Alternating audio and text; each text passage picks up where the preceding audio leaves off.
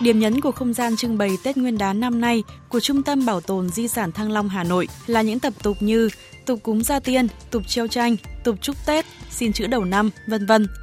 Nếu như gian treo tranh Tết gây ấn tượng đối với người xem bằng nhiều dòng tranh dân gian nổi tiếng như Đông Hồ, Bắc Ninh, Hàng Trống và Kim Hoàng, Hà Nội, vân vân, thì gian trưng bày không khí chuẩn bị ngày Tết với các sản phẩm đặc sắc mang hương vị Tết xưa đã gợi lại nhiều ký ức đẹp và ý nghĩa cho người dân.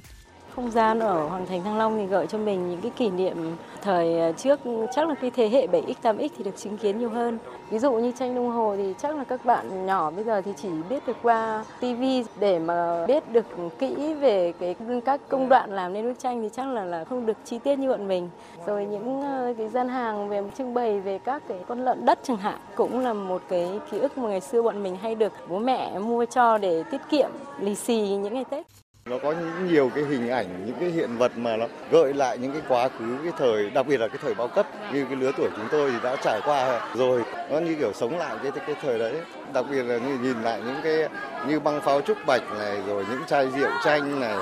rồi bánh trưng ngày Tết rồi các thứ thì gợi lại nhiều cái kỷ niệm ngày xưa. Ờ, ấn tượng với cả cái không gian mà những cái dàn đồ mà của ngày Tết ngày xưa ấy, ngày thường là không có, những ngày Tết thì có những cái đồ đấy.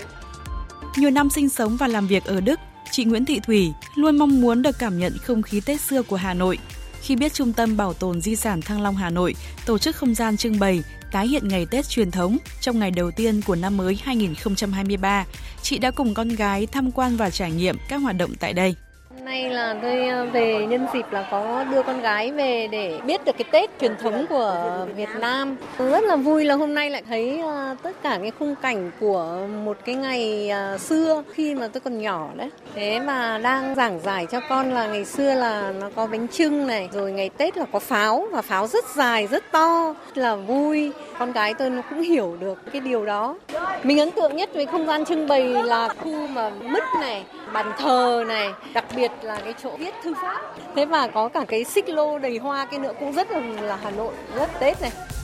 Không chỉ thu hút các thế hệ trước, không gian trưng bày Tết truyền thống còn là địa điểm lý tưởng để người trẻ tìm hiểu và thêm yêu văn hóa truyền thống của dân tộc.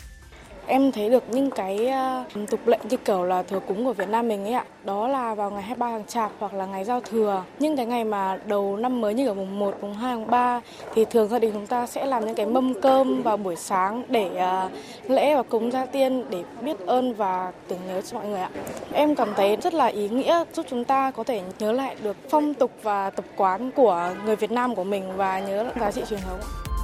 Tiếp nối chuỗi hoạt động Chào Xuân Quý Mão 2023, trong ngày 14 tháng 1, Trung tâm Bảo tồn Di sản Thăng Long Hà Nội sẽ ra mắt trưng bày Cung đình Ngày Xuân, giới thiệu tới công chúng và du khách sự độc đáo đầy tôn nghiêm của lễ Tết Cung đình. Trong đó, lễ chính đán là một trong những nghi thức quan trọng thể hiện mong muốn quốc gia phồn thịnh, dân tộc trường tồn, tạo ra không khí đầu năm mới với niềm hy vọng về những dự báo tốt đẹp cho năm 2023.